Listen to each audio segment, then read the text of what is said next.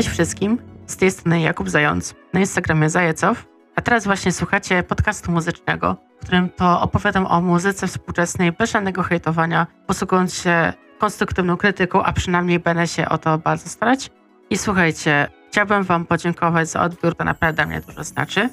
I ta część będzie o piosenkach, wcześniej było o albumach, więc nie będę tutaj za bardzo przedłużać i przejdę do konkretów. Przede wszystkim chciałbym Wam tutaj zaznaczyć ponownie, że będzie to losowy miszmasz, w tym sensie, że e, nie będzie to klasyfikacja od miejsca setnego do pierwszego. Będzie też ponownie sześć kategorii, w tym jedna drobna zmiana wynikająca z tego, że dochodzą tam piosenki latino, więc piosenki latino połączyłem w kategorii pop. I no, będzie bardzo różnorodnie, bo naprawdę w pewnym momencie miałem do wyboru 100 piosenek z zestawu 450 innych, a i tak jeszcze z tego zestawu dobrałam kolejne 30, które usłyszycie w honorowych miejscach. I tu znowu, jeśli czegoś nie ma, to jest możliwe, że to znam i wciąż lubię, ale nie tak mocno jak pozycje, o których będę dzisiaj Wam opowiadać. Są też dwa projekty piosenkowe, które potraktowałam jako jeden utwór. Jeśli dojdzie do takiego przypadku, to dam Wam znać i wyczujecie to. I tutaj też ważna uwaga, bo o ile w przypadku albumów naprawdę bardzo mocno staram się yy, dopilnować tego, żeby każda pozycja płytowa, która była wymieniona w pierwszym odcinku, wyszła rzeczywiście w 2022. Natomiast w przypadku piosenek też bardzo się staram, ale niewykluczone, że mogą się pojawić jakieś pojedyncze błędy, za co Was serdecznie bardzo przepraszam i obiecuję poprawę w następnym tego typu zestawieniu. Wspominam o tym, bo sam się złapałem na tym, iż mamy jedną piosenkę, która mi się spodobała. Zanotowałam ją w tej topce i okazało się, że ta piosenka wyszła w 2020 jeszcze, więc to już totalnie dopilnowałam, żeby takich przypadków nie było. Wciąż myślę o tym, jak, jak ten podcast zaprezentować Wam dużo lepiej. W tym sensie opowiadam Wam o piosenkach. Nie mogę umieszczać ze względu na prawa autorskie tych piosenek, więc na pewno w opisie pod filmem będziecie mieć dostępny link do playlist, a nie wykluczone też, że yy, nawet strona internetowa, gdzie będziecie mogli sobie w każdej chwili zapauzować to, o czym mówię i w danym momencie zajrzeć pod okładkę singla bądź piosenki i żeby się z tym numerem zapoznać. Oczywiście link do wszystkiego będzie w opisie, o czym Wam jeszcze będę wspominać wielokrotnie. Coś jeszcze dodać? Może po prostu zacznijmy. Może po prostu zacznijmy, bo jest tego naprawdę sporo, a chciałbym, żeby to nie był odcinek dwugodzinny. Okej, okay. zaczynamy.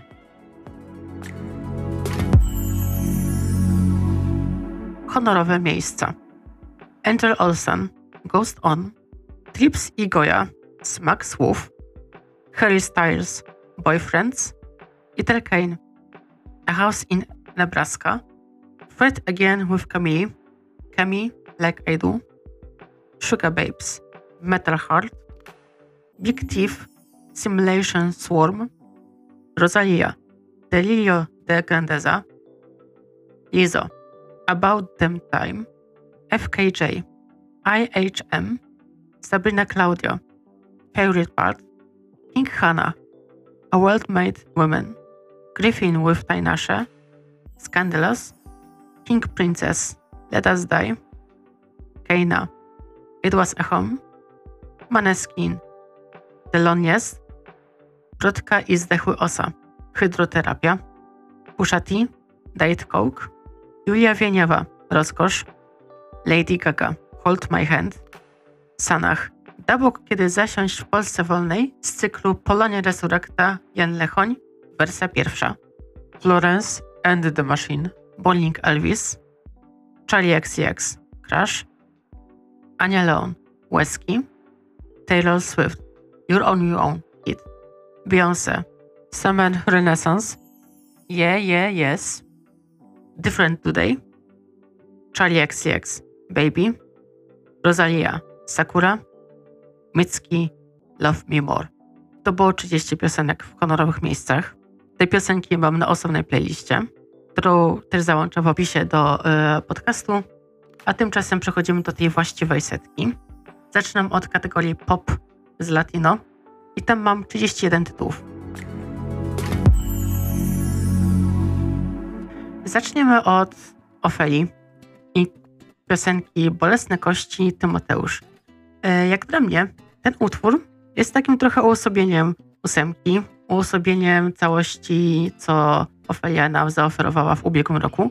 Jest to po prostu taneczny numer do potupania nóżką, ale muszę przyznać, że moją ulubioną częścią tej piosenki jest druga zwrotka, gdzie Iga y, wykazuje się inwencją twórczą. Ona tam melodia cytuje, ale też krzyczy, szaleje, a przede wszystkim wyciąga z tego tekstu jeszcze, jeszcze więcej. No cóż, jest zdolna bestia. Jessie Ware, Free Yourself.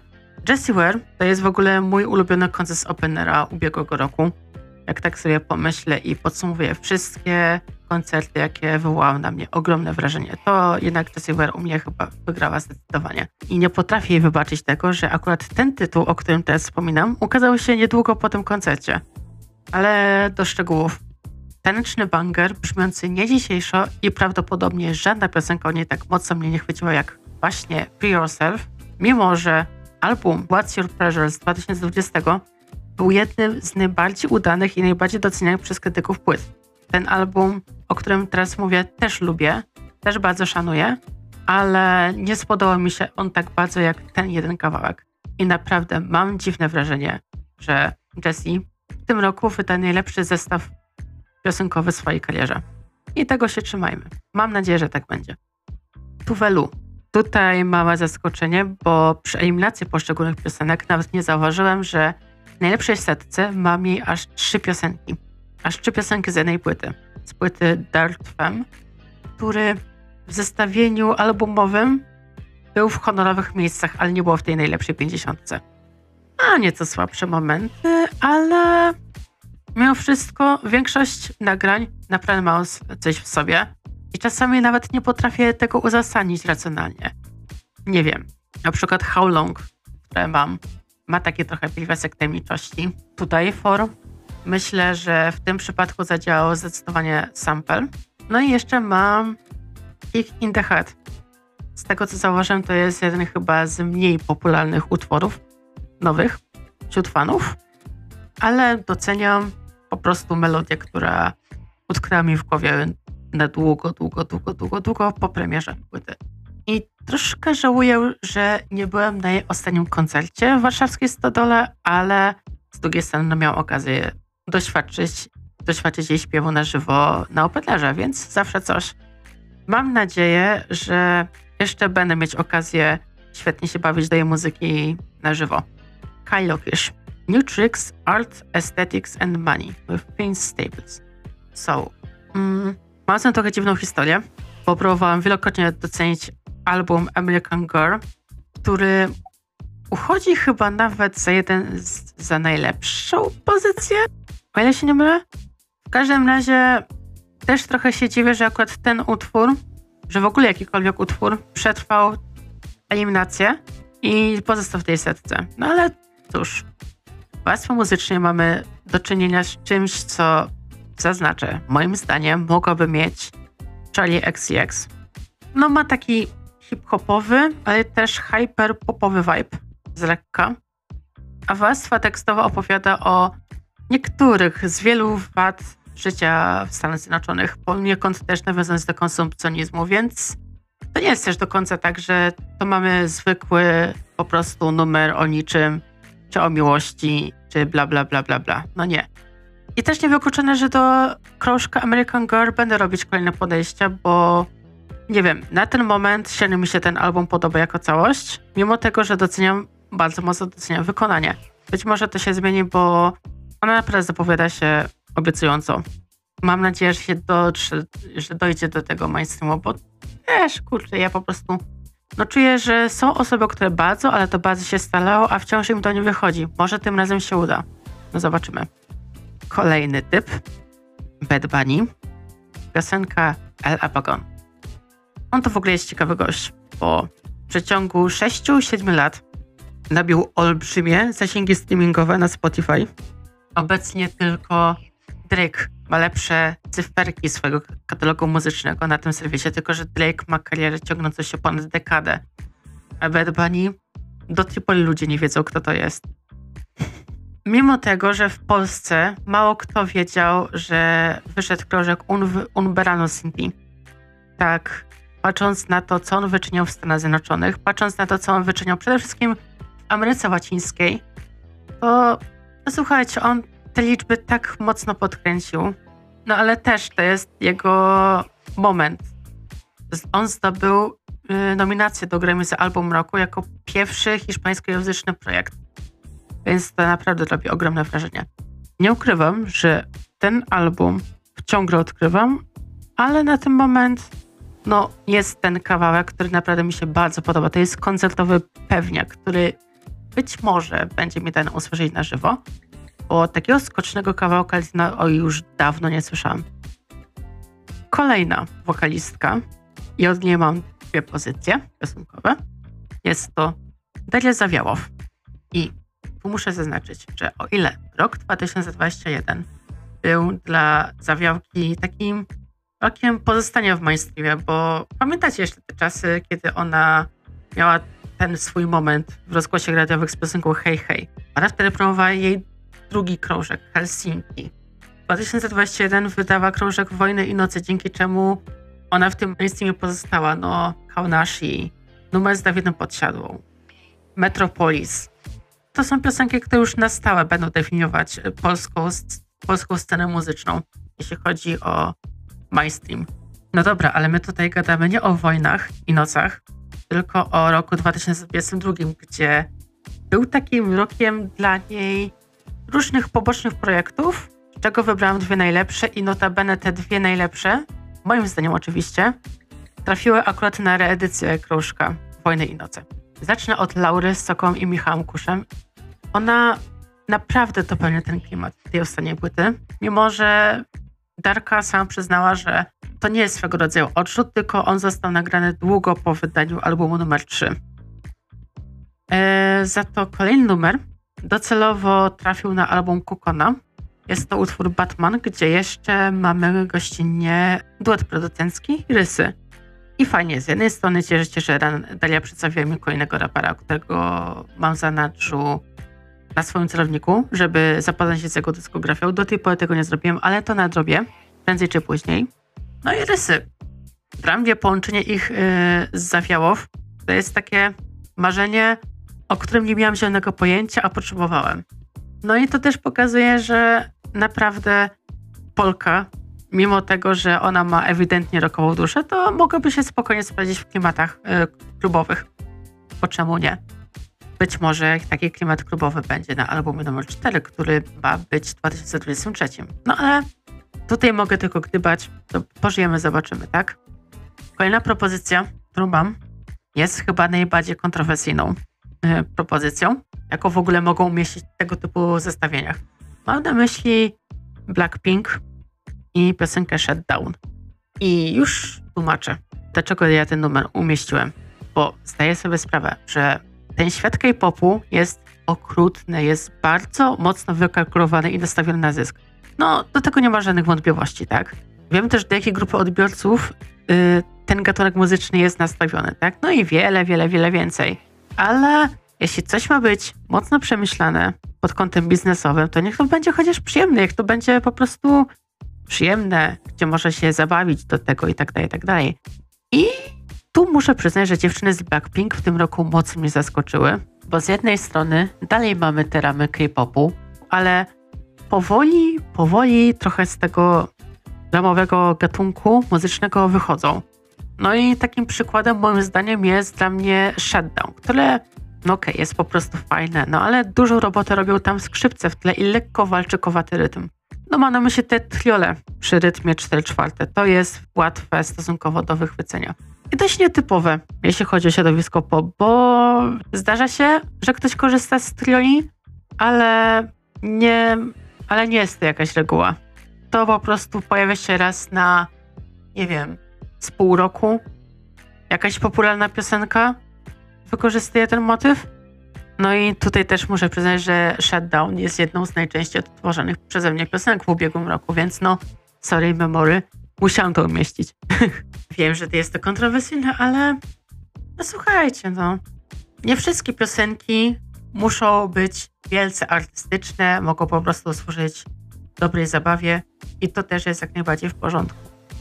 Dobra, kolejny numer, bo się rozgadałam, a mam tego jeszcze dużo, bardzo dużo. Mam dopiero jedenasty tytuł. Jedenasty tytuł, który znowu może być przez niektórych potraktowany bardzo mocno kontrowersyjnie.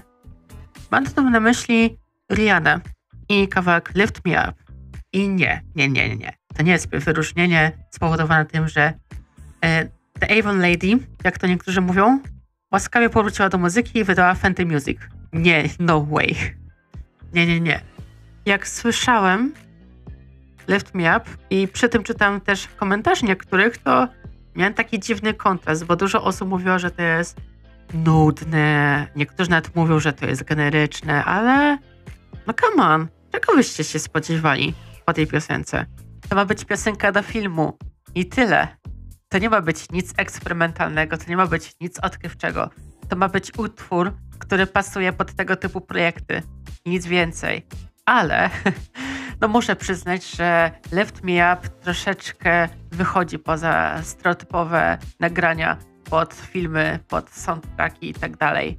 To jest po prostu ballada, porządnie wykonana ballada z użyciem folkowych elementów, które oceniam bardzo na plus. Nadaje temu utworowi nieco mniej oczywistości, moim zdaniem. No i trzeba też wspomnieć o wokalu, który jest przejrzysty, który jest dojrzały. Jakby. No, doceniam ten wokal i moim zdaniem Lift Me Up to jest jedna z najlepszych ballad Riany w jej karierze. Nie jest najlepszą, ale jest taką, która odsłania jej możliwości wokalne. I te możliwości wokalne naprawdę słychać. No i cóż, podsumowuję ten komentarz takim zdaniem. Mam nadzieję, że jej nowy album, no właśnie, nie w 2027, błagam, 2023. Innej opcji nie uwzględniam. Dziękuję. Tu kolejne zaskoczenie. Mam tutaj Dodę. Dodę i piosenkę pewnie już wiesz. Wycieczka po jej dyskografii dalej mnie czeka. Dalej mnie czeka, ale znam Dorotę z 2019 roku i ubiegłoroczną Aquarię. I to są dwie odmienne płyty. I zarówno Dorota i Aquaria mają moim zdaniem jedną cechę. Nie lubię tych płyt w całości. Nie lubię tych w całości, ale wyłapuję sobie pojedyncze elementy, które u mnie zostają. I w tym przypadku, w przypadku Aquarii, mamy zestaw różnych tanecznych piosenek. No słuchajcie, to nie jest mój gust muzyczny. Tyle. Co nie zmienia faktu, że ta ballada po prostu jest świetna. Te wokale, te pianinowe instrumentarium, gdzie niegdzie jeszcze mamy nieco rockowy motyw. No wow, to naprawdę robi ogromne wrażenie. I w sumie podsumowując ten komentarz, to chciałam tylko wspomnieć, że cieszę się, że fani w końcu doczekali się premiery tej płyty, bo mamy, co prawda mamy Dorotę z 2019 roku, ale to nawet nie był do końca album studyjny. No, a tak naprawdę to fani czekają na ten moment ponad 10 lat. To jest ogrom czasu. Przez ten czas dużo rzeczy się zmieniło i cieszę się, że naprawdę końcu doczekali się tego momentu. Zasłu zasłużyli sobie na to. Doda nigdy nie rób tak więcej. Dobra, ale lecimy dalej. Mamy The Weekend, mamy Sacrifice, Disco Vibe. Mój ulubiony moment z krożka, który porywa do tańca. No, ja muszę coś więcej dodawać? Więcej na pewno dodam w przypadku tej pani, Sanach, bo ja naprawdę jestem wam winny wyjaśnień. Zacznę od historii piosenki Mamo Tyś płakała z, z Igorem Herburtem, a raczej to, jak to się w ogóle stało, że nagle z kogoś, kto był dla mnie takim niespecjalnie moim ulubionym artystą 2021, nawet bliżej byłoby mi do określenia jej hejtera, aniżeli fana, to nagle, to nagle postanowiła, że wyda coś ambitnego, coś na co ja zwrócę uwagę. Ja zwróciłem na to uwagę. Zaczęło się w ogóle od tego, że z Neoma yy, na Messengerze mi napisała, że o, wyszła nowa Sanach i że ona przy tej piosence się rozpłakała.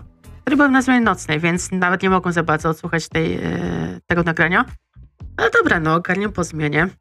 I Muszę też dodać, że wtedy miałem całkiem udany dzień. Siedem w autobus powrotny yy, do swojego mieszkania. Puściłem Mamo, tyś płakała na słuchawkach i się rozpłakałem. Ta piosenka wywołała we mnie tak ogromne emocje po pierwszym odsłuchu, a jest to pierwszy przypadek w wykonaniu polskiej piosenki, że miał taką reakcję na nią i chyba trzeci albo czwarty ogólnie moje reakcje po pierwszym odsłuchu danej piosenki. No i cóż, karma mnie chyba dopadła. Ale opowiadam historię, a nie mówię o konkretach. Na te emocje, o których opowiadałam wcześniej, składa się wiele elementów. Po pierwsze, jest to filmowy motyw inspirowany twórczością Moniuszki. Po drugie, wokalizy Sanach, które naprawdę robią piorunujące wrażenie. I chciałbym, by the way, by wokaliści w ogóle częściej używali trójgłosu w swoich piosenkach. Ja to słyszę wyraźnie tylko w przypadku Sanach, może Ariany Grande, ale w przypadku takiej Darii Zawioł to chętnie bym też posłuchał trójgłosu. No zobaczymy, jak to się wszystko potoczy. Lecimy dalej. Po trzecie, po trzecie, bo ten utwór nie tylko robi Sanach, ale też gość Igor Herburt, który swoim wykonaniem mnie dosłownie rozbroił. Swoją dokładnością, dykcją. To jest tak przyjemne do ucha, że naprawdę wiesz o tym, że masz do czynienia z absolutnym profesjonalistą. Ja chciałbym mieć taką dykcję, a nie mam. No i po czwarte tekst, bo tekst dedykowany Ukrainie, wydany niedługo po wybuchu wojny. No i dopadła mnie. Po prostu mnie dopadła. Zresztą nie tylko za tym razem. Dopadła mnie jeszcze kilka razy w roku. Z innymi piosenkami. Ale jeszcze wspomnę poniekąd, już, już nieco krócej, zdecydowanie krócej, o Warszawie, interpretacji wiersza Juliana Towima. Jest to po prostu popis piosenki aktorskiej nadająca temu dziełu zupełnie nowe znaczenie, aż zaczynam tęsknić za Warszawą, mimo tego, że to są niecałe dwie minuty. Naprawdę. Oni, warszawiacy, mogą sobie słuchać takiej piosenki, spacerować po Warszawie i się cieszyć.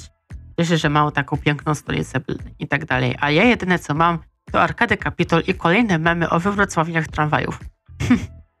Kolejna wokalistka, znowu Polka, tym razem Natalia Nykiel i piosenka Niech płonie. Wspomniałam w albumach, że Regdom to kopalnie nagrań Polki o brzmieniu dla niej totalnie nietypowym.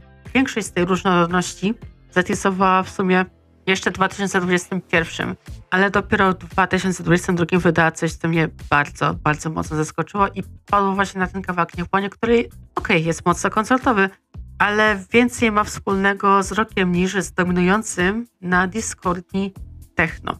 I byłem naprawdę w szoku, jak słuchałem. Jakby nigdy w życiu bym się nie spodziewał takiej piosenki akurat od niej. Jest to najczęściej odtwarzany w 2022 roku. Odtwarzany przeze mnie polski utwór. E, zasłużenie Natalia, naprawdę. I już wiadomo też, że nowości od niej usłyszymy w tym roku, 2023. Nie wiem jak wy, ale ja bardzo czekam. Nawet jeśli znowu to będzie coś, co przejdzie bez echa. Co to kolejna artystka to jest ktoś, kto cokolwiek by ona nie robiła, no to, to bez echa to na pewno nie przejdzie. Oczywiście mowa o Beyoncé. I u niej mam znowu większą ilość niż jedna. Mam trzy nagrania. I nie jestem zaskoczony, bo Beyoncé była jednym z najczęściej odtwarzanych artystów w ubiegłym roku. Zacznę od Alien Superstar, który na tle Renesans wypada najbardziej eksperymentalnie. No i umówmy się, tylko Beyoncé może siebie nazywać Alien Superstar i robić to z takim wdziękiem, że aż człowiek doświadcza takiego przyjemnego vibe'u, że żeby sam się poczuć jak ona. No, wow, to jest po prostu takie bardzo Beyoncé, że to się dzieje. Lecimy dalej. Break My Soul. Klubowy numer od Knowles to tak jakby spadł śnieg w lipcu. Zdecydowanie. To jest coś, co nigdy w życiu bym się po niej nie spodziewał. Myślałam, że ona będzie mieć przygodę z muzyką klubową gdzieś w latach 2010-2011, kiedy praktycznie każdy taką muzykę wydawał. Ona to robi w czasach, kiedy mało kto w ogóle sięga po takie brzmienia. Więc doceniam odwagę. No i oczywiście to nie jest tylko przyjemna melodia do potańczenia, ale jest to też oddany hołd kulturze queeru. Między innymi sample od Big Frida. Ten sam sample od Big Frida pojawia się też w remiksie Break My Soul, dokładnie Break My Soul The Queen's Remix with Madonna. I ta wersja jeszcze bardziej pod, podbija ten pokłon dla społeczności LGBTQ+. W sumie nawet nie wiem, czy to powinien być remix. Jest to bardziej oficjalnie wydany mashup Vogue Madonny z oryginałem, wzbogacony o nowe partie tekstowe od Beyoncé. I mamy tutaj wymienienie House of Avalon, House of La Beija. To kawał ważnej historii dla osób nieheteronormatywnych. Zalecam, żebyście po nią sięgnęli, jeśli Was interesuje ten temat. W piosence mamy też wymienione czarnoskóre królowe, takie jak Aretha Franklin, Rihanna czy Izo. Totalny miszmasz. Mamy tutaj osoby, no Jill Scott jeszcze mi się przypomina. No, mogłoby tutaj naprawdę dużo wymieniać. W każdym razie te królowe pochodzą z różnych epok, gdzie one dominowały na miejscach przebojów, nie tylko na miejscach przebojów. I troszkę się dziwię, dlaczego akurat ta wersja nie zyskała większego rozgłosu, bo dla mnie ta wariacja to jest idealny przykład na tak zwany perfect remix. I serio, to jest tam jeden z ważniejszych momentów w ubiegłym roku.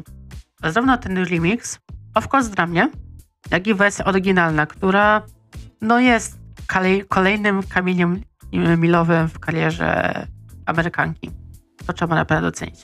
Kolejna artystka, tak, znowu kolejna artystka, nie artysta, artystka. Artystka, najczęściej słuchana przeze mnie artystka w roku 2022, mimo tego, że w ubiegłym roku wydała album, który w ogóle nawet nie znalazł się u mnie w miejscach e, honorowych. Ten krążek, który ona wydała, nazywa się Versions of Me, a tą artystką jest Anita. Versions of Me jest takie miszmasz wszystkiego. Tam też jest eklektyzm, jak w Regnum Natalii Nykiel, ale tam jest też niestety dużo takich elementów, które brzmią nie do końca przemyślanie, takie trochę mało pomysłowo. Jakby przepraszam, ale to po prostu mi się, się nie podoba. To mi się się nie podoba. Co nie zmienia faktu, że ta płyta ma dwa bardzo mocne kandydaty do tych piosenek roku i te dwa kandydaty właśnie wam wymieniam. Piosenka Gata z Censo Corleone.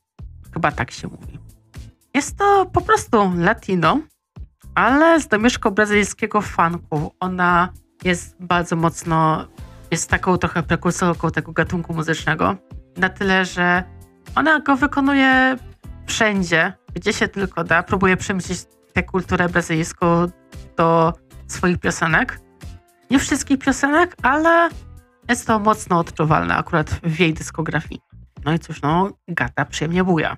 To nie ma być piosenka jakaś, nie wiem, o kapitalizmie, czy o tym, że świat się kończy, świat się wali, bla, bla, bla. Kolejny jej numer też w sumie nie jest jakiś mocno odkrywczy, tylko tutaj, no mamy Boys Don't Cry. Boys Don't Cry.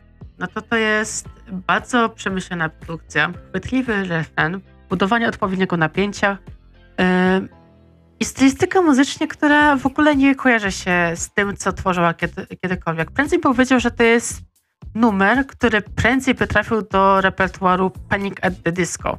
Troszkę też ubolewał nad tym, wracając jeszcze do Versions of Me, że on nie pokazał możliwości Anity. Bo Anita w tej piosence udowodniła, że jest w stanie zaśpiewać dosłownie wszystko, jest w stanie się dostosować do wszelkich ram, które są wymagane. Anita moim zdaniem jest jedną z najbardziej wszechstronnych artystek, mimo tego, że jak słucham jej dyskografii, to nie jest ona na takim poziomie co Miley Cyrus czy Christina Aguilera, ale naprawdę jest w stanie wykonywać wiele gatunków muzycznych i przy okazji sprawić wrażenie, jakby to był jej rodzimy gatunek, mimo tego, że dopiero co rozpoczyna przygodę z popem, przygodę z rockiem, przygodę z wieloma innymi brzmieniami. Troszkę ubolewam na tym, że Versions of Me nie udowodniło tego za bardzo, ale wciąż w nią wierzę i będę w nią wierzyć dalej. Charlie XCX. Tu kolejna artystka z tych najczęściej słuchanych. Dwie jej piosenki były na liście honorowej, to teraz dodam kolejny numer. Back for You z Riną Sawayamą. Jest to dość niepopularna opinia, tak mi się wydaje, bo dużo osób myślało, że, że to będzie naprawdę bomba, ale dla mnie ten utwór jest bombą. Bardzo mi się podoba wykorzystanie sampla, bardzo mi się też podoba brzmienie UK Garage, na tyle, że obsesyjnie po premierze zacząłem szukać innych utworów brzmiących właśnie podobnie brzmieniowo. konsekwencji to właśnie ten numer był najczęściej słuchaną przeze mnie piosenką wydaną w 2022 roku. Kolejna, Ava Max i piosenka Dancing Stone. Tu kolejne zaskoczenie, bo dla mnie ona swego czasu uchodziła za jedno z największych guilty pleasure na moich słuchawkach. Bo nie doskonale zdaję sobie sprawę z tego, że jej muzyka jest mało odkrywcza, momentami jest generyczna wręcz, no i ciągle samplowanie innych popularnych piosenek, no to już, to już powoli y, zaczyna się robić lekko przerażające, żeby nie mówić żenujące. Ale no trudno. Może ktoś jej kazał, nie wiem, nie znam jej. Coś we mnie tknęło, jak natrafiłem kawałek z nią y, Demoto, z Tiesto. 2021. No to był kawałek, od którego mocno się uzależniłem, mimo tego, że też nie był jakiś taki specjalnie odkrywczy. W ubiegłym roku Eva Max zdążyła zapowiedzieć album mm, i wydać cztery piosenki zapowiadające.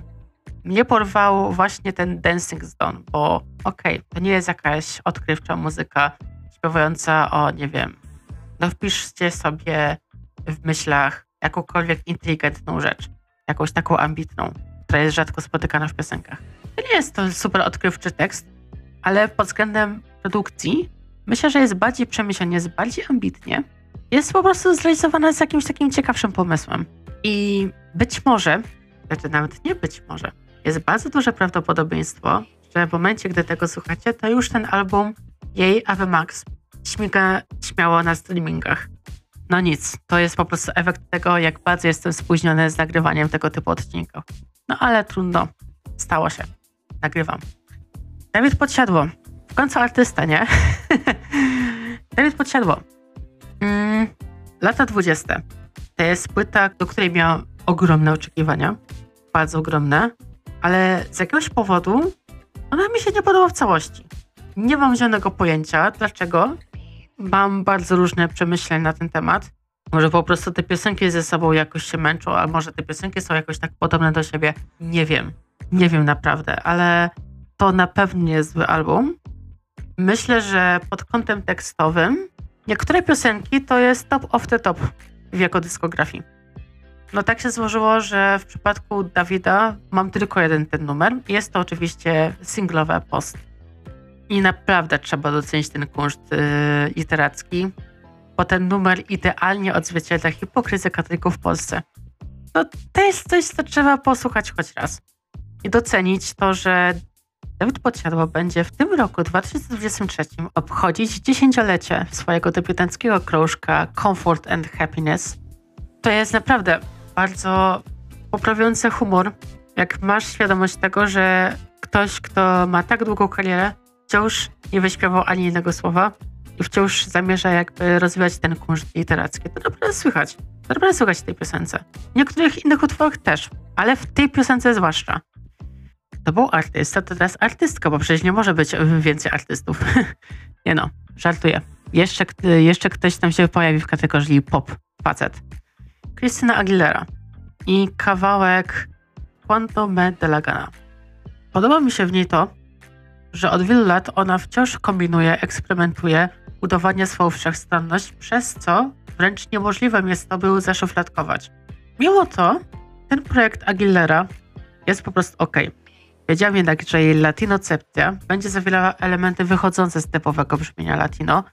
No i tak rzeczywiście jest. Tutaj mogłem wybrać La Reine, ale zdecydowałam, że jednak wybiorę Quando Me chociaż obie piosenki może traktować poniekąd zamiennie, w tym sensie, że ten opis, który dam do Quando Me de równie dobrze mogłoby pasować do La Reine.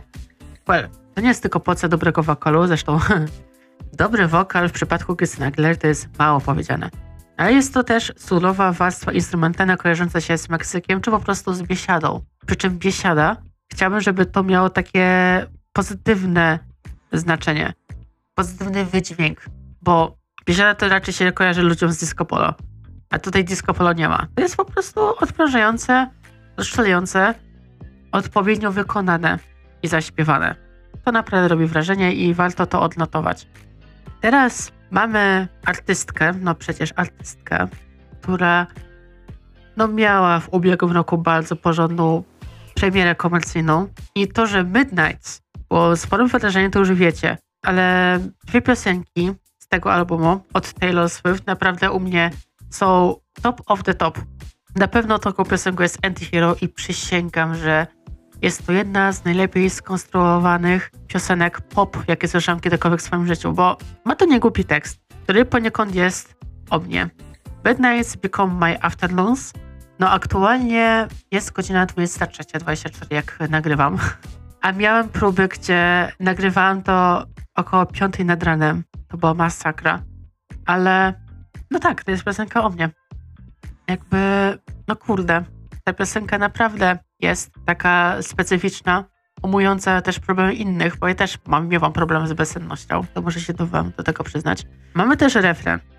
Niby prosty, niby chwytliwy, ale nie jest on w żadnym stopniu głupkowaty, umujący kompleksy Taylor i kompleksy wielu innych ludzi. Warstwa instrumentalna też jest odpowiednio wyważona, bo jest przebojowo, ale też bardziej pastelowo, oczywiście pastelowo pozytywnym w, znaczeniu tego słowa, bo to nie jest żadne nowe Shake It Off, Blank Space czy nowe Mi. No nie, to jest po prostu zupełnie nowy, bardzo przemyślany pod kątem instrumentalnym utwór. Jack Antonow wykonał bardzo dobrą robotę, produkując ten utwór. Naprawdę nie dziwię się ludziom, że doceniał akurat tę piosenkę w notowaniach końcoworocznych. Naprawdę, ona zasługuje na to. Ona jest bardzo przemyślana pod niemalże każdym względem. Drugą piosenką z płyty Midnights, którą chciałam wyróżnić, jest to numer The Great War. Siłą Midnights, tak jak mówiłem wcześniej, jest zaskakująco mała ilość przebojowych momentów, a te spokojniejsze piosenki jakby dominują całość, ale i, tak, ale i tak najlepsze piosenki, spokojne, znajdują się na edycji rozszerzonej. Oczywiście moim zdaniem. Wy możecie mieć inne, to też jest bardzo spoko. The Great War spokojnie mogłoby pasować brzmieniowo do płyty Evermore. Zresztą ten kawałek został współtworzony z Aaronem Desnerem zespołu The National i to jest naprawdę mocno odczuwalne. I to też musi wam, wam do czegoś przyznać, bo wiecie, ten pop jest cały czas o tej miłości, bla, bla, bla. Ale to, w jaki sposób Taylor Swift o tym śpiewa, no to jest naprawdę ujmujące, ciekawe. Efekty są stosowane. Mamy też różne porównania, na które nigdy w życiu bym nie wpadł. No, w muzycznej jest odprężający i z niewyjaśnionego przeze mnie powodu kojarzy mi się z zimą. Czyli sobie z tym okresem, który mamy teraz. Kolejna artystka w lutym ma koncert w Warszawie. Lina Sawayama. Imagining. To jest po prostu petarda koncertowa. Spośród wszystkich popowych utworów od Uliny, a nie tylko od Uliny, też w tym zestawieniu ten numer ma największy koncertowy potencjał. I bardzo, bardzo chciałam usłyszeć ten utwór w singlu. Yy, koncertowy potencjał ma też następny numer, Frankenstein. Jest on taki bardziej poprokowy, opowiadający pewien storytelling, no idealnie wpasujący się w klimat Halloween. Bardzo się wpasuje w ten klimat Halloween. Kolejny numer to jest, by the way, artysty płci męskiej, który no zdominował. Zdominował wszelakie rekordy, listy przełowy itd., tak itd. Tak Oczywiście mowa o Hairstyles i Acid Was. Warstwie instrumentalnej to chyba mój ulubiony moment w popie. Niesamowita nuta nostalgii, kojarząca mi się z twórczością The Beatles. I gdzie w ogóle będę wam opowiadać? Ta piosenka była wszędzie. Jestem prawie pewny tego, że wy ten utwór znacie. Styczność z As It Was mieliście prawdopodobnie przy rozgłosiach radiowych, ale też na przykład szukając randomowego przepisu na owsiankę na Instagramie i ta piosenka leciała w tle. Ja ten utwór lubię. Ten utwór naprawdę nie jest zły. Ten utwór jest naprawdę ciekawy. I wydaje mi się, że jakieś Grammy w tym roku zdobędzie. Zobaczymy. Jeszcze mam Camila Cabello.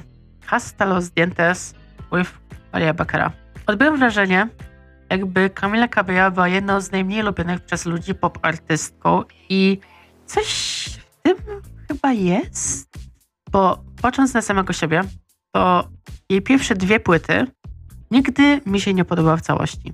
Były piosenki, które były dla mnie średnie, ale były też piosenki, które mi się mocno podobały i przez jakiś czas je katowałam na swoich playlistach. I ubiegłoroczna Familia dalej trochę wpisuje się w ten trend, ale tam jednak o ile przy debiutanckiej czy przy y, Romance z 2019 roku usunąłbym blisko połowę piosenek, tak na Family bym usunął z 3-4 piosenki, które mi się się nie podobają, ale naprawdę jakby większość piosenek z Family jest naprawdę bardzo urokliwa, ma bardzo specyficzny klimat, taki no słoneczny, bardzo słoneczny. Bardzo słoneczny, mimo tego, że mimo tego, że ten album wyszedł w kwietniu, to czuć jakby już motyw, y, to czuć jakby taki powiew nadchodzących wakacji. Piosenka, którą wytypowałam jest po prostu popem po hiszpańsku, z takim lekko disco vibe'em. I ta propozycja, którą wytypowałam, to też poniekąd kwintesencja tego, jak chciałem, żeby muzyczna ścieżka Camille Cabello się rozwinęła. By zdecydowanie więcej śpiewała w języku hiszpańskim, a nawet jeśli zdecyduje się na to, że śpiewanie po hiszpańsku będzie jednorazowym epizodem, żeby po prostu miała kawałki w takim brzmieniu. Ona w tym się sprawdza naprawdę wyśmienicie. I naprawdę bardzo to doceniam. Kategoria muzyka elektroniczna. Mam tutaj 14 tytułów. I zacznę od kogoś, kto jest takim trochę fenomenem w swoim kraju, tak jak Sanach u nas, albo Dawid Podsiadło, albo Adele w Wielkiej Brytanii. W każdym razie Hikari Utada. To jest ikona J-popu. Jedyną styczność, jaką miałam z jej muzyką, to taką, że widywałam ją na listach podsumowujących ranking albumów, które się sprzedały w największej ilości sztuk na świecie w ciągu jednego tygodnia. Tam jej nazwisko pada parokrotnie. Jej debiutancki album First Love bodajże się sprzedał w ilości 7 milionów sztuk w Japonii, co to jest, to jest ogromny wynik. To jest przeogromny wynik. Scenek dla wielu artystów jest to wynik nieosiągalny obecnie. A Japonia wcale nie jest krajem większym od Stanów Zjednoczonych pod względem ludności. No ale dobra, oto moja propozycja. Oto mój typ od niej. Somewhere Near Marseilles. Tutaj jeszcze ma podtytuł japoński, którego nie, no nie wypowiem, bo nie mam, bo nie będę łamać tego języka. Już pomijając to, że już czuję się tak, jakbym łamał język angielski, za co was bardzo serdecznie przepraszam. Ta piosenka jest najdłuższa w moim zestawieniu. 12 minut to jest po prostu jakiś jeden motyw, jakiś jeden akord? Nie, tam jest kilka akordów. Tam jest kilka akordów, które się powtarzają no przez te 12 minut. Jest to rozbudowane w jakiś tam różny sposób. Jest to, jest to nawet nieco 80 W każdym razie jest jedna z najlepszych, tańszych kawałek, jakie słyszałam w swoim życiu. Bo jest takie topanie nóżką, ale no tak sobie słuchasz, słuchasz, słuchasz. To się ciekawie rozwija. Ten motyw muzyczny się ciekawie rozwija przez te 12 minut. I, I nie jest to nie jest to w żaden sposób uciążliwe, moim zdaniem. Tu znowu mam nazwę zespołu, która, z którą mam problem, żeby wymówić ich poprawnie. Yeah, yeah, yes. Spitting off the Edge of the World. Featuring Perfume Genius. Cudownie ambientowy utwór. Cudownie ambientowy utwór, gdzie mnóstwo rozmytych dźwięków mamy. Trochę rocka, trochę syntezatorów. Pod względem produkcyjnym to chyba jeden z najbardziej przemyślanych kawałków w ubiegłym roku. Lecimy dalej. Mamy raperkę MIA. I tu dwa tytuły od niej. Piosenka Popular. Z tego co zauważyłem, to dużo ludzi ten utwór uznaje za łachy w porównaniu do jej wcześniejszej twórczości. Coś tym jest, ale ja pamiętam moment, kiedy wydawała krążek AIM w 2016 i ten album naprawdę mi się nie podobał. I on naprawdę sprawił, ten kawałek właśnie Popular, że uwierzyłem w, niej, uwierzyłem w jej możliwości. I tutaj na Mata jest tak dużo, jest tak dużo ironii. No i ten tekst właśnie mm, jest tego przykładem. Wyobraźcie sobie raperkę jako typową influencerkę? No chyba nie. Jest to po prostu ironia, która świetnie opisuje jakby problemy współczesnego świata i te całe influencerstwo, które potrafią być mocno szkodliwe. Nie ukrywajmy. To jeszcze mamy całkiem skrajnie wymieszaną elektronikę z Bollywoodem. No i taki sam opis, w sensie te wymieszanie elektroniki z Bollywoodem mogę też dać do numeru Energy Freak, który też mam na tej liście. I jest po prostu, to jest po prostu najciekawszy moment tej płyty, moim zdaniem. Złożony tak bardzo jak jej cała dyskografia. No prawie cała dyskografia, no ale wiecie o co mi chodzi. No to teraz będzie mi prześwietny kontrast. Mieliśmy coś, co jest mocno eksperymentalne, to teraz coś, co dla niektórych może być mocno wtórne. Mianowicie Tiesto. Tiesto i z Hot z Charlie XCX. I nie ukrywam, że gdyby nie ona, to prawdopodobnie nigdy bym po ten utwór nie sięgnął. Ale no słuchajcie, no to jest Tiesto. Tiesto to jest przedstawiciel muzyki tak zwanej eskowej. Muzyki, która no jest klubowa, niespecjalnie ambitna, momentami też wtórna, momentami też generyczna, ale no taka muzyka też nie jest zła, no. Przecież to ma być czysto rozrywkowa. M- czysta rozrywkowa melodia, no. No i ludzie się do tego bawią. No ja się też do tego bawię. Ten kawałek znajduje się u mnie w top piątce najczęściej odtwarzanych przeze mnie piosenek w ubiegłym roku. No to, no słuchajcie, no ja się przy tym bawiłem dobrze. Brodka i piosenka Sadza. I pamiętam to zaskoczenie, kiedy Monika wydawała pierwszy po polsku solowy singiel od lat. To było takie zaskakujące, ale też lekko confused, like girl, what are you doing? Zdziwienie spodobał też ten fakt, że utwór jest jak na jej wcześniejszą twórczość zaskakująco przystępny. Przez chwilę nawet zastanawiałam się, czy, czy czasem doświadczymy jej powrotu do popu. A pamiętamy, ona tego gatunku bardzo mnie znosi. W wywiadzie u Karola Paciałka, gdy promowała album Brud z 2021, to sama przyznała, że, że Game Changer o mało by nie wyleciał z płyty, bo brzmiało to zbyt popowo momentami. Ale cóż, wracamy do Sadzy. Wiemy, że y, to nie do końca jest tak, że Sadza jest pop albumem, pop projektem, ale sam utwór jest nadzwyczaj intrygujący. Zaczynając od niespotykanych poza rapem nawiązań do jointów, poprzez magnetyczny, psychodeliczny instrumental, kończąc na wykonaniu, które nie byłoby tak przyciągające w wykonaniu kogoś innego niż Monika. No, musicie się z tym zgodzić. Shiger, kawałek wow. Wiele rzeczy dobrych o niej słyszałam. Miała gościnne występy u Arka, u Lady Gagi czy u FKA Twix. W momencie, gdy to nagrywam, to też usłyszałam jej gościnny występ u Björk, co już w ogóle było takim wow, totalnie unexpected. No ale wracając, no nie miałam jakoś wcześniej okazji, żeby sięgnąć po jej twórczość, dopóki nie był grudzień i dopóki nie zaczął nadrabiać tych wszystkich płyt, które wyszły w ubiegłym roku. I padło na ten kawałek, który był highlightem tego grudnia. Chyba najczęściej właśnie tego słuchałam wtedy. Jest to naprawdę niezwykle intrygujący produkcyjnie kawałek, bo jest przystępnie, ale też psychodelicznie wciągający. No trochę jak sadza, ale nieco inny sposób. Myślę, że tutaj bardziej jest większe takie załamanie dźwiękowe, moim zdaniem.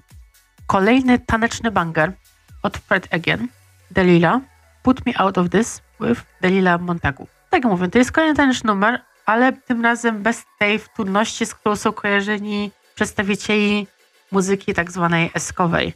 Znaczy eskowej, no wiecie, wiecie co mam na myśli, no, mówiąc to słowo. Yy, ten kawałek to jest taki signature song jego projektu ostatniego. Nie chcę za bardzo powielać, ale to jest po prostu ambitny projekt rozrywkowy i ta piosenka też jest ambitnym projektem rozrywkowym. To nie jest tylko utwór, który ma wypełnić playlisty yy, piątkowych czy sobotnych nocy. No, on przekazuje coś więcej. Ewidentnie przekazuje coś więcej. Caroline Polaczek i kawałek Beyoncé. Obecnie nie ma nikogo, kto bardziej wpasowałby się w ramy indie popu. Moim zdaniem. Użyję jednego porównania. Nie jest to porównanie do Kate Bush. Dużo osób ją, zaczęło ją porównywać do takiego stopnia, że wręcz Caroline się wkurzyła na Twitterze. Ale ten kawałek Beyoncé jest po prostu przeciwny. Jest elektronicznie. Są obróbki wokalne. No mam sobie ten numer to coś i jakby no przepraszam za te porównanie, ale naprawdę muszę go użyć. Bo dla mnie to jest kawałek, po którym mogłaby sięgnąć Madonna, gdyby zapragnęła zarejestrować od nowa Bedtime Stories. Mniej więcej taki klimat mi to daje, jeśli chodzi o samo brzmienie. No, ale cóż, jeśli używam takiego porównania, to sami musicie przyznać, że w przypadku Beyoncé jest naprawdę coś wyjątkowego. No sami musicie przyznać, że jeśli używam takiego porównania, to naprawdę, naprawdę w tej piosence musi być coś wyjątkowego. I już mam zanotowaną datę w kalendarzu 14 lutego. Data nie walentynkowa, ale data premiery jej płyty. Björk, kawałek Atopos Side Project Remix. Dlaczego akurat wybrałam remix? Ode mnie ta wersja brzmi bardziej jak techniawa. Te alternatywne techno, o której mówiłem w kontekście Fosory. To ten instrumental po prostu mi się podoba bardziej i nie ukrywam, że chciałbym Islandkę usłyszeć jeszcze w takim brzmieniu. Jeszcze mam od niej utwór Ancestras, with Sindri Eldon.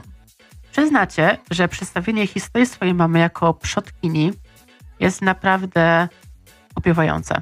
Jest takie nietypowe, jest takie oddające jej hołd. I ten hołd naprawdę słychać. Mamy tutaj też nieco muzyki ludowej, która nadaje tej piosence dodatkowego sakralnego motywu. Kolejna wokalistka i dwa kawałki od niej. Piosenkarka polska Luna. Piosenka Blade intro. Czy ja jestem normalny umieszczając intro? Oczywiście, że nie. Ale to jest tylko, to jest tylko minuta. To jest naprawdę tylko minuta, ale jest tak wyśmienicie wyprodukowana. Mamy jakieś takie sakralne dźwięki, mamy też mroczne elementy. Wszystko odpowiednio wyważone. I dokładnie ten sam opis mógłbym dać do piosenki Elon Musk Ogniu się unoszę. Bo to jest takie właśnie signature song jej płyty Nocne zmory. Praktycznie całość brzmi tak samo. Yy, świetnie, tak samo świetnie. Różnorodnie, ale tak samo świetnie. No to jest dobra robota. Made in Poland. Ostatnia propozycja w kategorii muzyka elektroniczna. Jest to Sam Smith z Kim Petras na ale nie jest to wersja oryginalna, bo wersja oryginalna jest dość mocno kontrowersyjna, tak mi się wydaje. Jest to najczęściej komentowana piosenka w ogóle. Tak odbieram. Mamy zwolenników, na przykład panów Kim Petras, którzy doczekali się jej pierwszej piosenki dla niej. Dzięki temu Kim Petras stał się pierwszą transpłciową kobietą z jedynką na Billboardzie, ale też pierwsze dali nominację do Grammy właśnie za ten numer. Przeciwnikami tej piosenki są z kolei Swifties, którzy delikatnie mówiąc pisali dość obrzydliwe rzeczy na temat y, Anaholi. I ja jestem sobie pomiędzy, pomiędzy, bo wersja oryginalna rzeczywiście mi się podobała, dopóki nie usłyszałam remixu od Disclosure. Wersja oryginalna to takie trochę pop trap. Y, ten instrumental stworzony przez Disclosure nadaje taki fajny, fajny, taneczny podryk, dzięki któremu sprawia, że całość jest jeszcze bardziej unholy. Okej. Okay. Następna kategoria rap R&B. Tutaj mam 20 tytułów. I z niektórymi też będę tłumaczyć po prostu jednym zdaniem, bo nie ma sensu. Tak jak na przykład w przypadku Firewind i piosenka otwierająca płytę Ties, mianowicie Way Out. To jest po prostu dzisiejsze neosoulowe brzmienie, którego mi mocno brakuje we współczesnej muzyce. Eee, Pusha T. Let the Smokers Shine the Coops. Rywalizował ten numer o te miejsce wraz, wraz z Diet który wygrał konkretnym hip-hopowym pieprznięciem. Gościa w ogóle kojarzę jako drugoplanowego artystę udzielającego się chętnie u bardziej popularnych i chętnie bym go zobaczył w pierwszej lidze. Naprawdę, on myślę, że on zasługuje na to. Widać, że się naprawdę stara, wnosząc do rapu dużo dobrej jakości. Kolejna wokalistka.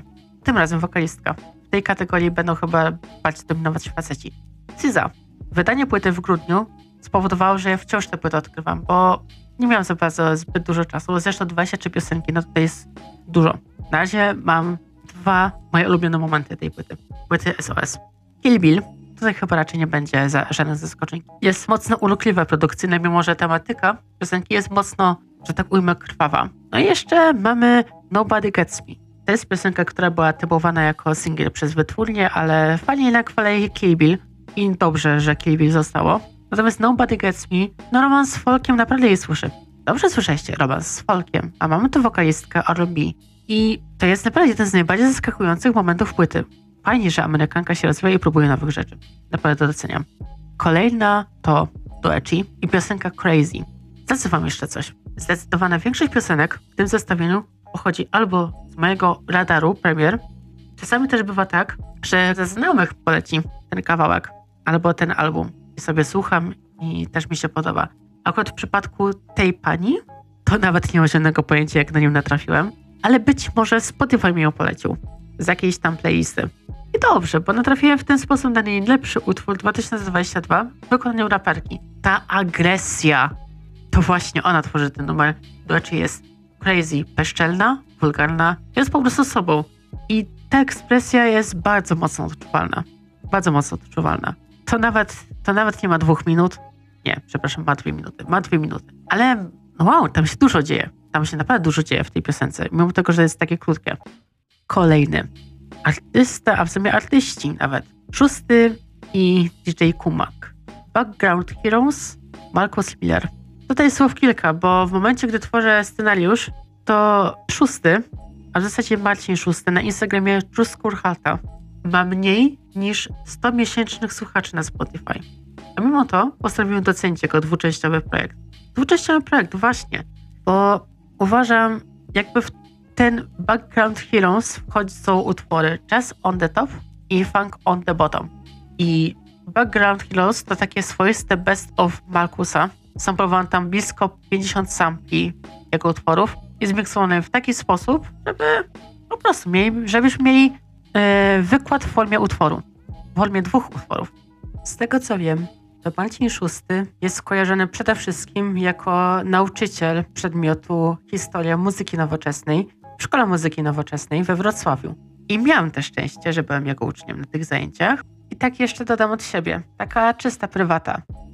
Jeśli kiedykolwiek zastanawialiście się nad tym, czy macie różnorodny gust muzyczny, to Marcin Szósty wam udowodni, że nie. A przynajmniej w porównaniu do niego, do tego jakiej on muzyki słucha, no to wypadniecie blado. Ja wypadłem blado. No w sumie co, no, nie miałam serca, żeby wybrać, która część projektu jest lepsza. Uważam, że powinniście posłuchać obu tych kawałków. Obu tych kawałków, bo tylko wtedy naprawdę zrozumiecie, co autor miał na myśli. Jeśli nie znacie Markusa Millera, to myślę, że te dwa tytuły powinny Was przekonać do wgłębienia się w jego twórczość. I tak akurat się składa, że jedna z ulubienic e, Marcina Szóstego, mianowicie Little Sims, jest u mnie następna. Piosenka Broken. I tutaj raczej nie będę gadać zbyt długo. To jest po prostu odprężający rap numer z lekko orkiestrowym motywem, z którego naprawdę można wycisnąć wiele, wiele emocji. No, na przykład tutaj cytuję You exist, you alive, you are deserving of life. Jakby serio, po tym kawałku mam ochotę ją przytulić. Ember Bark. Piosenka One. To jest po prostu mój ulubiony moment krążka, jej debiutanckiej płyty. Brzmiący po prostu amerykańsko, ale amerykańsko jednak w pozytywnym znaczeniu tego słowa, bo amerykańsko to to, że może się kojarzyć z konsumpcjonizmem, z kapitalizmem i z tym, że to w ogóle coś jest B, bo jest bardziej przemyślanie, mniej artystycznie, bla bla bla. To jest po prostu porządne pieprznięcie. Z takim fajnym motywem w tle. Takim, takim swoistym. Jakby definiującym trochę współczesne realia Stanów Zjednoczonych. I trochę też mogę powiedzieć to samo o kolejnej propozycji, mianowicie Erin Lennox i piosenka Hoodie. Tutaj nie ma aż takiego pieprznięcia. Jest bardziej odprężające, to jest taki trochę chill. Tutaj wokale rządzą, tutaj wokale rządzą, naprawdę. Ona tutaj tak pięknie śpiewa, tak to pięknie, tak pięknie wyraża ekspresję, że to jest jedna z najbardziej utalentowanych wokalistek w tym gatunku muzycznym obecnie. I naprawdę jest mi przykro, jak obczaiłem nominację do Grammy, że ona nie zgarnęła nic. Ona na tak dużo zasługuje. Będzie miała większe sukcesy. No ale najwidoczniej jeszcze nie teraz. GID 2007. I tutaj też mamy taki swoisty storytelling, ale właśnie to też jest trochę śmieszne, bo ta piosenka w ogóle wyszła na edycji rozszerzonej tej płyty The Forever Story. I ta piosenka okazała się być moim ulubionym momentem tej płyty. No, jest tam storytelling i to bardzo konkretny storytelling, bo w ogóle jeśli sięgam po ten gatunek, to ja właśnie chcę usłyszeć historie wyrapowane, które nie są, które nie są jakieś, kurde, nie wiem, o tym, jakie to jestem bogaty i mam hajs, hajs, hajs. No nie, nie, nie, zdecydowanie nie. I tutaj też muszę zwrócić uwagę na to, że to jest odczuwalne nie tylko w kontekście tekstu, ale też w kontekście yy, melodii, która tam jest jakbyśmy słuchali trzech różnych piosenek tak naprawdę, a to jest skromnie w jedno. No, naprawdę, to jest utwór porządnie wykonany, to jest za mało, żeby to powiedzieć. To jest po prostu szaleństwo. Szaleństwo, że mamy takich utalentowanych raperów we współczesnym rapie. Ja mówię to z perspektywy gościa, który rapu w ogóle za dużo nie słucha.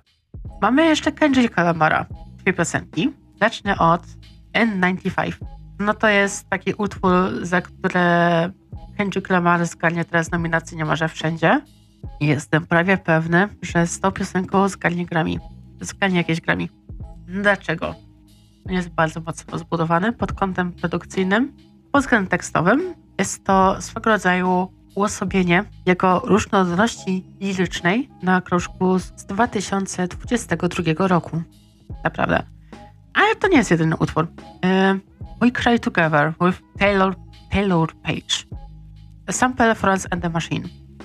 I by the way, w ten sposób Florentyna zgarnęła nominację do Grammy za album roku tylko dlatego, że Kendrick samplował jej utwór. To, że teraz yy, tak wygląda przyznawanie nominacji do Grammy to jest teraz jedna wielka kontrowersja, ale to jej na pewno pomoże, żeby zdobyć odpowiedni rozgłos. Natomiast sama piosenka jest takim trochę raperską grą aktorską. Gościu rapuje, kobieta też rapuje. Ale to jest jakby trochę no, kłótnia. Przedstawiona w muzyczny sposób, bardzo ekspresyjny, taki bardzo konkretny.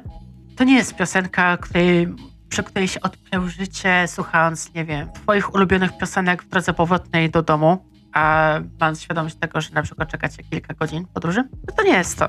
To nie jest to. To jest utwór, który naprawdę wymaga większej uwagi od was.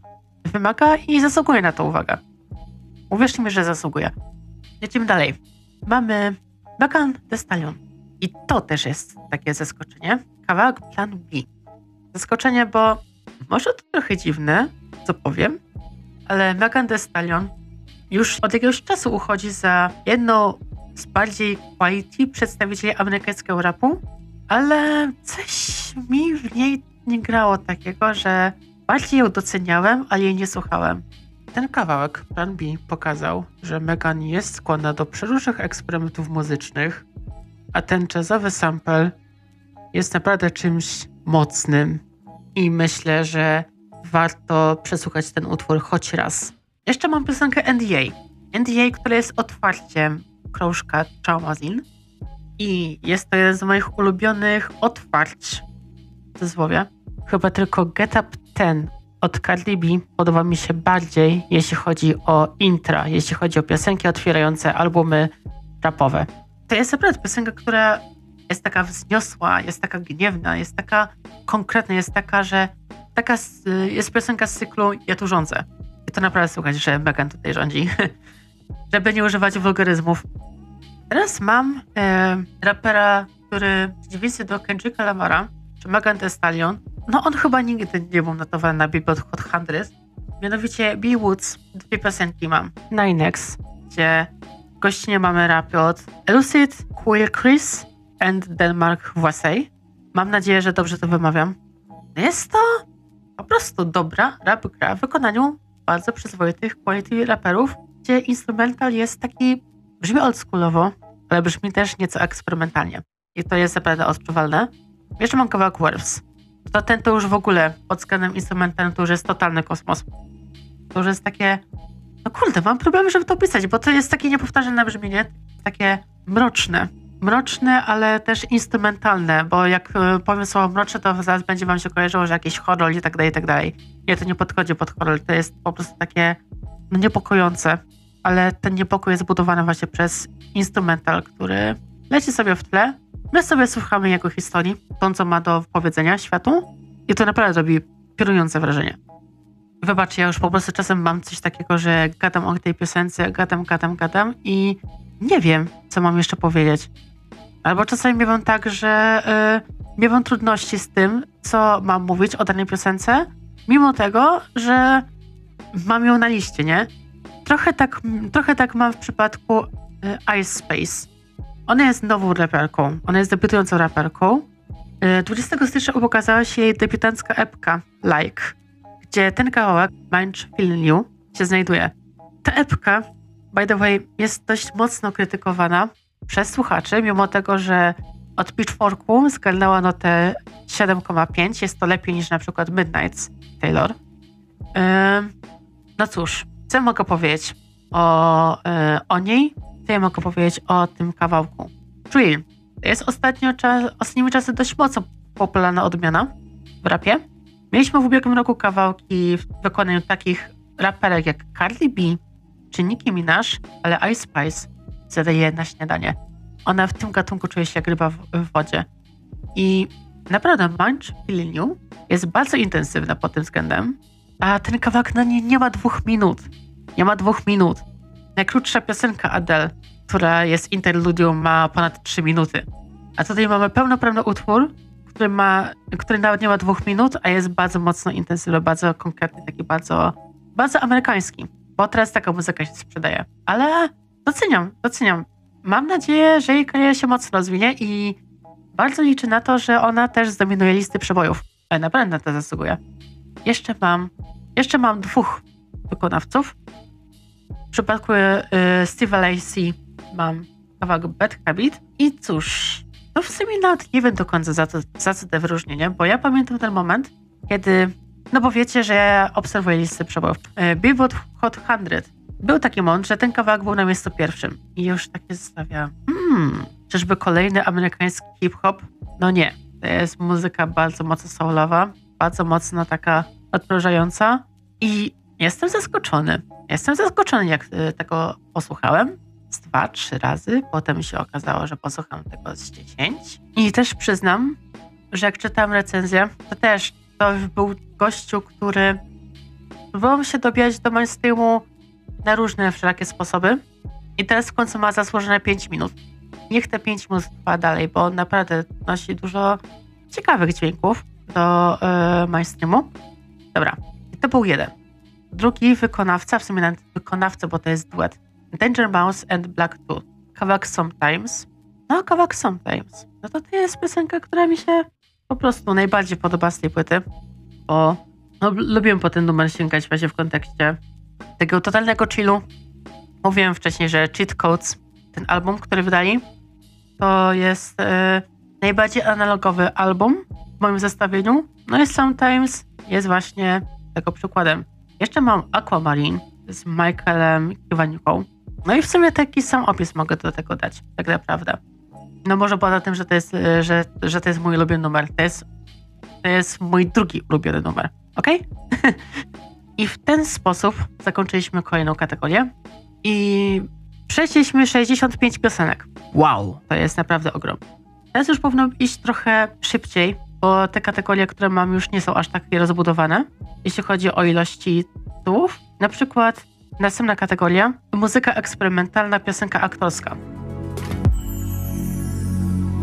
I tutaj mam 7 piosenek. Przy czym od Rosalili mam dwie piosenki dwie piosenki, przy czym dwie jeszcze były w, w miejscach honorowych. Więc wyobraźcie sobie, jak bardzo musiałam ubolewać na tym, żeby wybrać te dwie najlepsze piosenki, które miałyby trafić tutaj. No dobra, ale przejdźmy do konkretów. Mamy piosenkę otwierającą Motomami, mianowicie Saoko. Saoko. Ale to jest dziwne.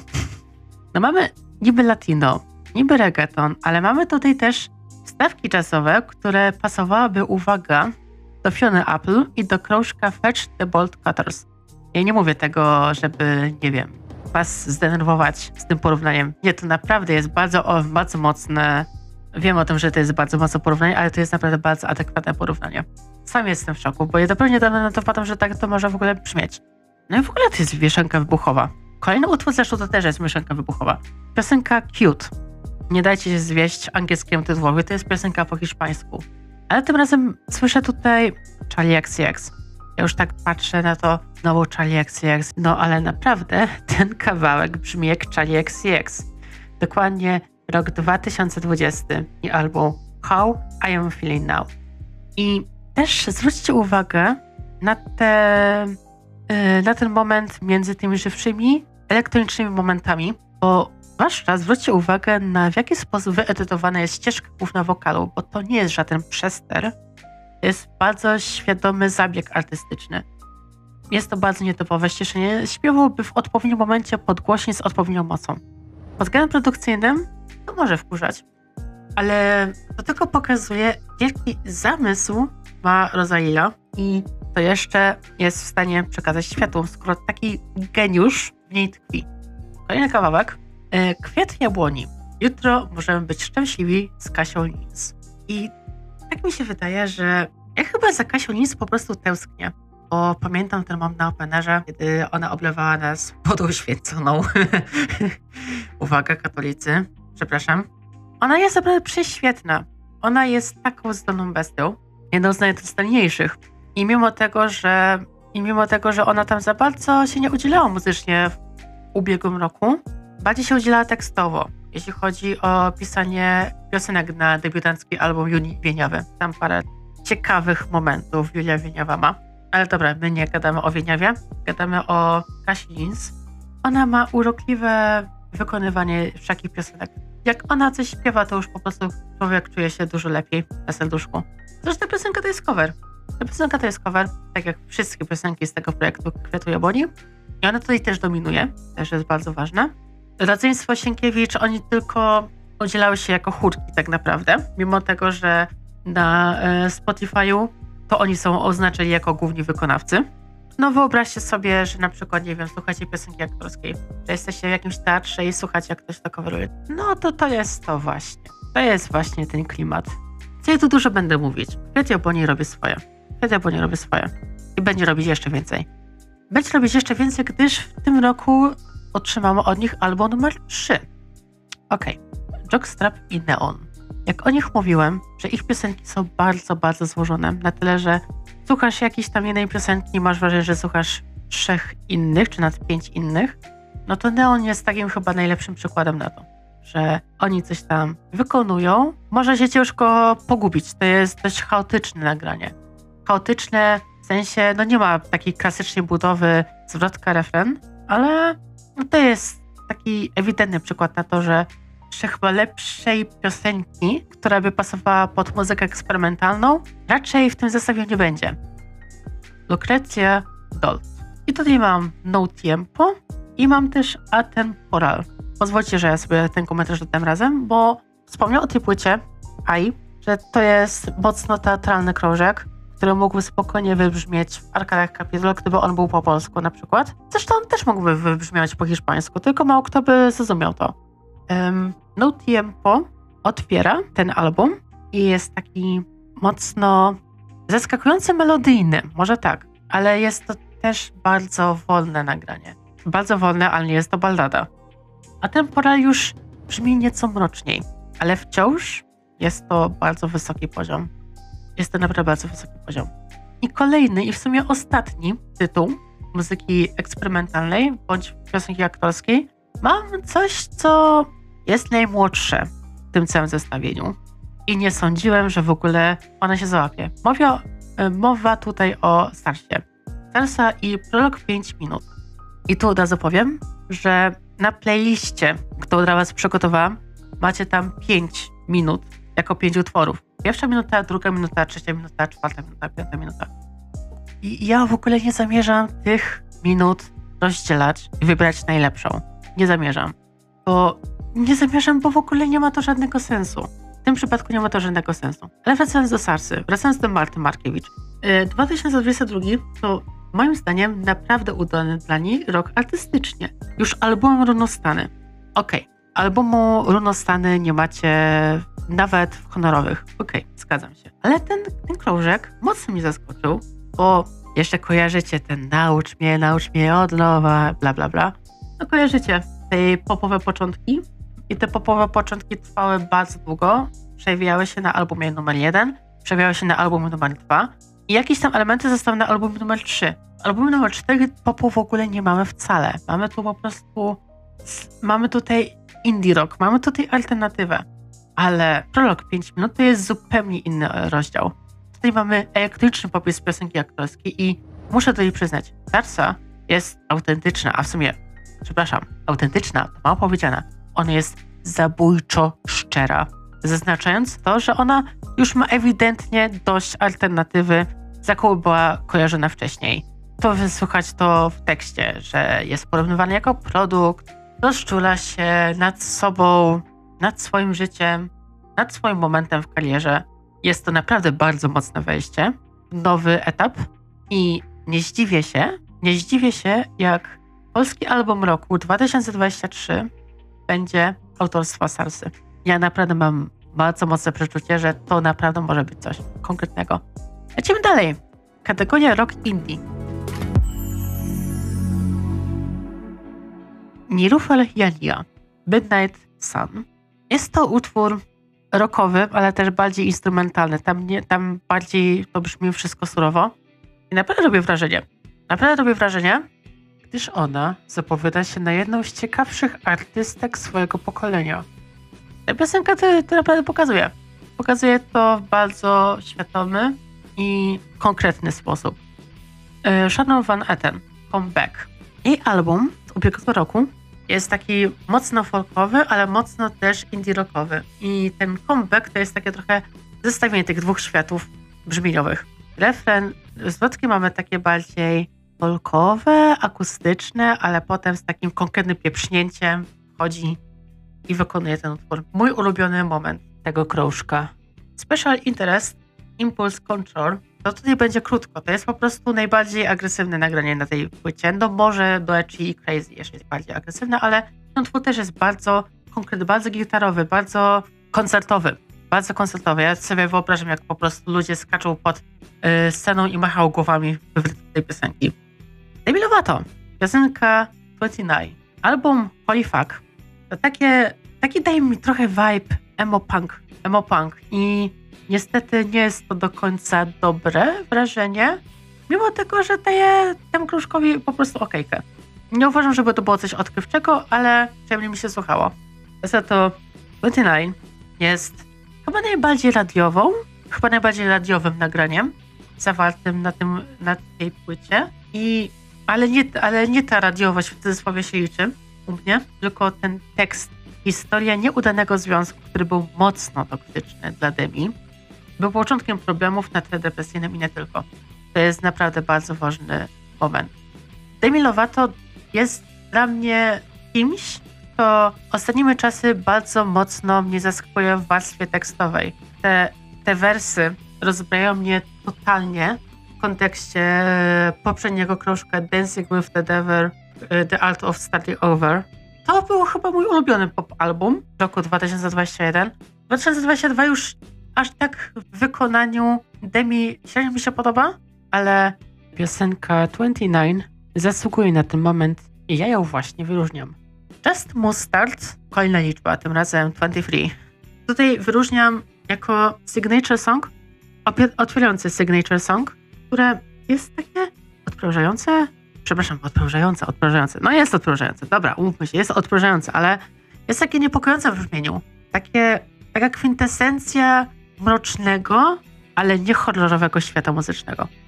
Ten wokal jest bardzo mocno kontrastowy. To też nadaje takiego w cudzysłowie uroku, bo tutaj nie wiem, czy można mówić o jakimkolwiek uroku. To jest po prostu prześwietnie wykonany, dobrze utwór. Lecimy dalej. Florence and the Machine. Akurat mam w tym zestawieniu piosenki, które z tego co wiem, jakby były pierwszymi singlami promującymi Dance Viva. I piosenka King jest właśnie takim, takim typowym teatralnym wykonaniem, który ma jednak jakoś tam, y, który jest oparty na takim delikatnie rockowym brzmieniu. On tam sobie, rockowe brzmienie jak tam sobie jest, ale ono stanowi jako tło, gdzie dla porównania piosenka Free jest totalnym przeciwieństwem, gdzie warstwa instrumentalna wręcz dominuje to nagranie, ale to też nie oznacza, że nagle wokal Florence przestaje mieć jakiekolwiek znaczenie. Ta ekspresja też jest odczuwalna i to naprawdę to czuć. To jest jeden z najbardziej koncertowych nagrań Franz, piosenka Free. I ja już sobie wyobrażam, jak ludzie do tej piosenki się bawią. No, tutaj też przyznam, że zawaliłem. Mogłem być na Orange Warsaw Festival w ubiegłym roku. Nie było mnie, nie usłyszałem tego na żywo, ale to jest naprawdę, to jest naprawdę jeden z najlepszych momentów w karierze. I w ogóle ten cały album polecam z całego serduszka. Black Midi, The Race is About to Begin. I cóż, ten album opisywałam jako TV show, yy, przedstawiony jako yy, album muzyczny rockowy i tutaj nie będę się rozgadywać za bardzo. Ta piosenka po prostu jest takim odzwierciedleniem takiego telewizyjnego show, w wersji muzycznej oczywiście. No, te bogactwo rockowe i tak dalej, i tak dalej. No, no przesłuchajcie sobie ten kawałek choć raz, a będziecie wiedzieć, co ja mam na myśli. Noah Twins, Cleopatra. To ma radiowy potencjał moim zdaniem. Ale brzmienie jest takie no metalowe, jest takie wciągające, wokale takie konkretne, uzależniające, saksowne bym powiedział. Ma coś piosenka w sobie, naprawdę. Więcej nie powiem, bo ja już czuję takie mocne zmęczenie, jak już gadam do was trzecią godzinę. Wybaczcie. Ale to i tak jeszcze nie koniec. Jeszcze mam 18 tytułów z kategorii muzyka retro alternatywa. Lecimy dalej. Findlay, In Love Again. I to jest takie nagranie najbardziej dzisiejsze moim zdaniem. Mój ulubiony moment yy, krążka. To jest takie No właśnie, wspomniałam w kontekście piosenki Blackpink i Shutdown, że jest tam muzyczka walczykowata. I w tej piosence Findley też tak jest. Jest tam trochę użyta, ale to nie brzmi jakby miałby być potencjalny hit do list przebojów. To jest po prostu odprężająca melodyjka, brzmiąca bardzo niedzisiejszo. Lata 50. XX wieku bym obstawiał. Mniej więcej takie klimaty. Wykonanie też. Wokalistki robię swoje. Wykonanie też odzwierciedla e, mm, kolejny numer. Nie od Findley, a już od e, wykonawcy Fatal Misty. Piosenka Chloe.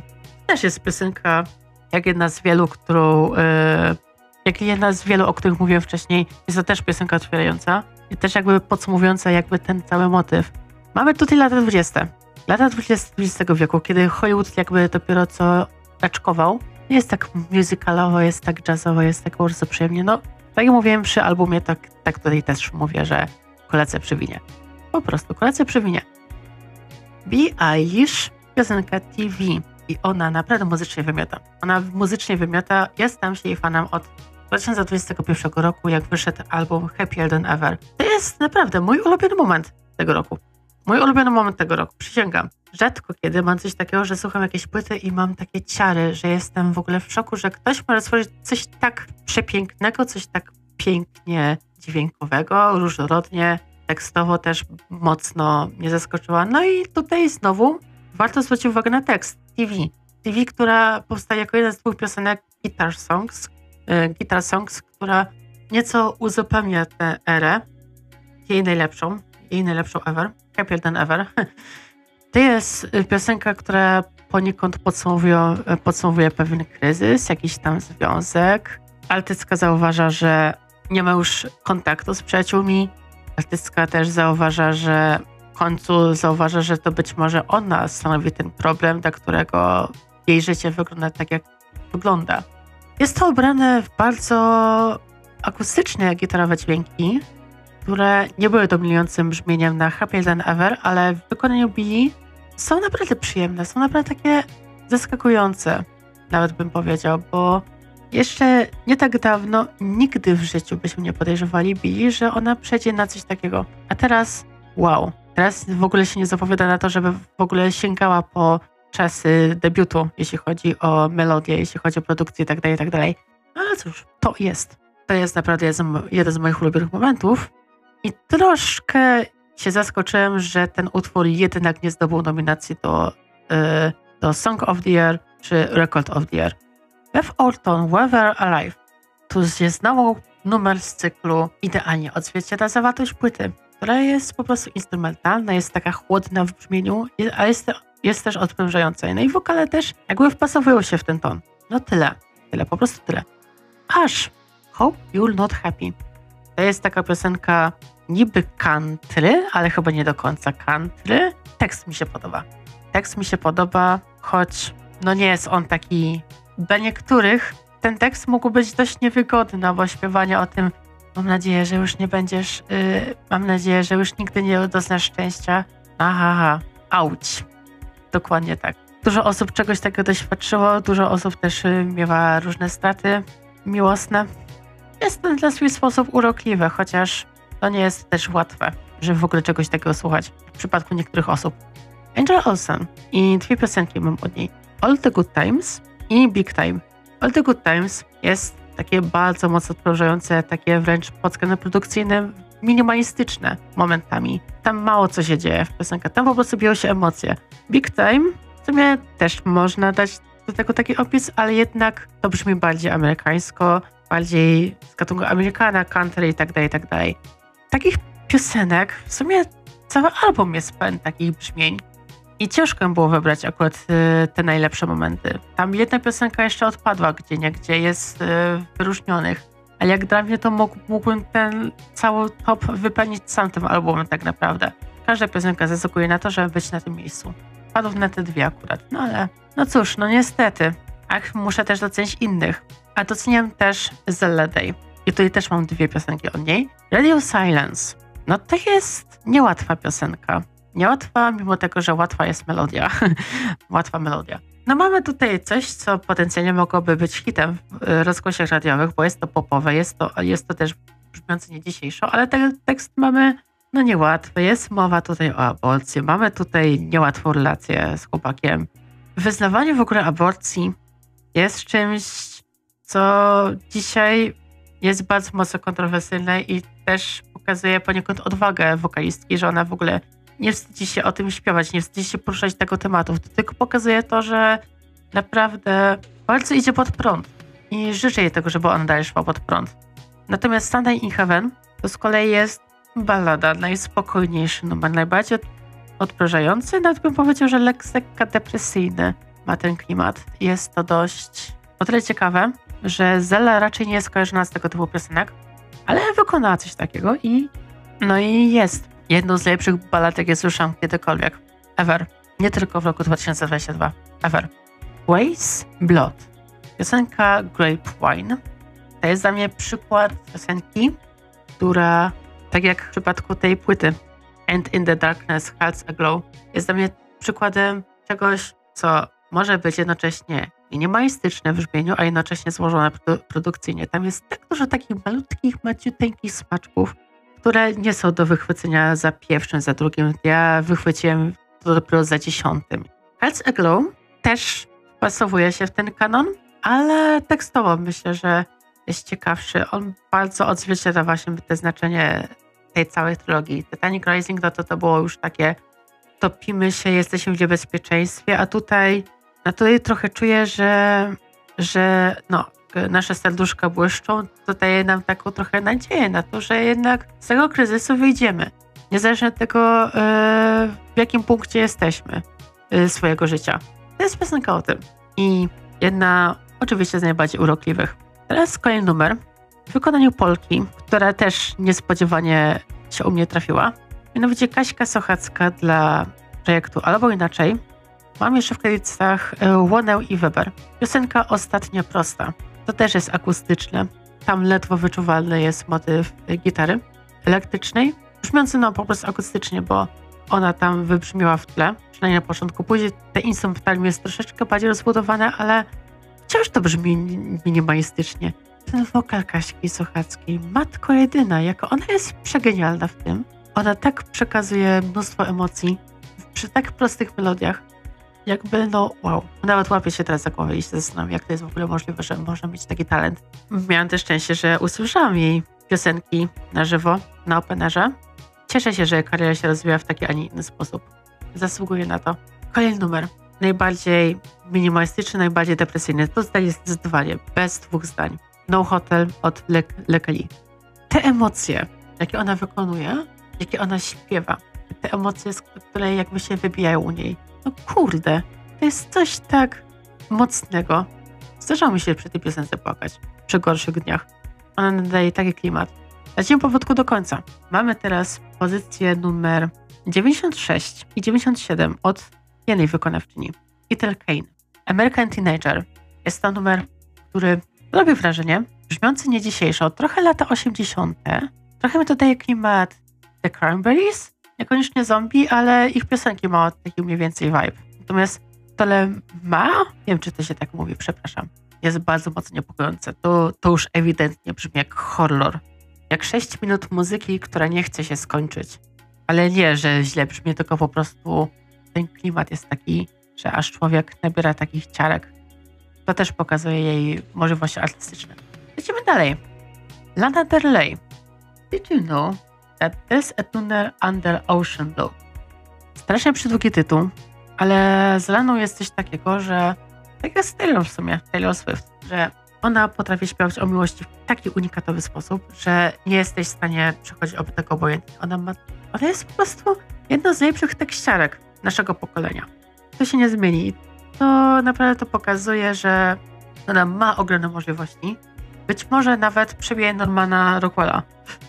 Być może tak się stanie. I być może tak będzie. Jej album wychodzi 24 marca.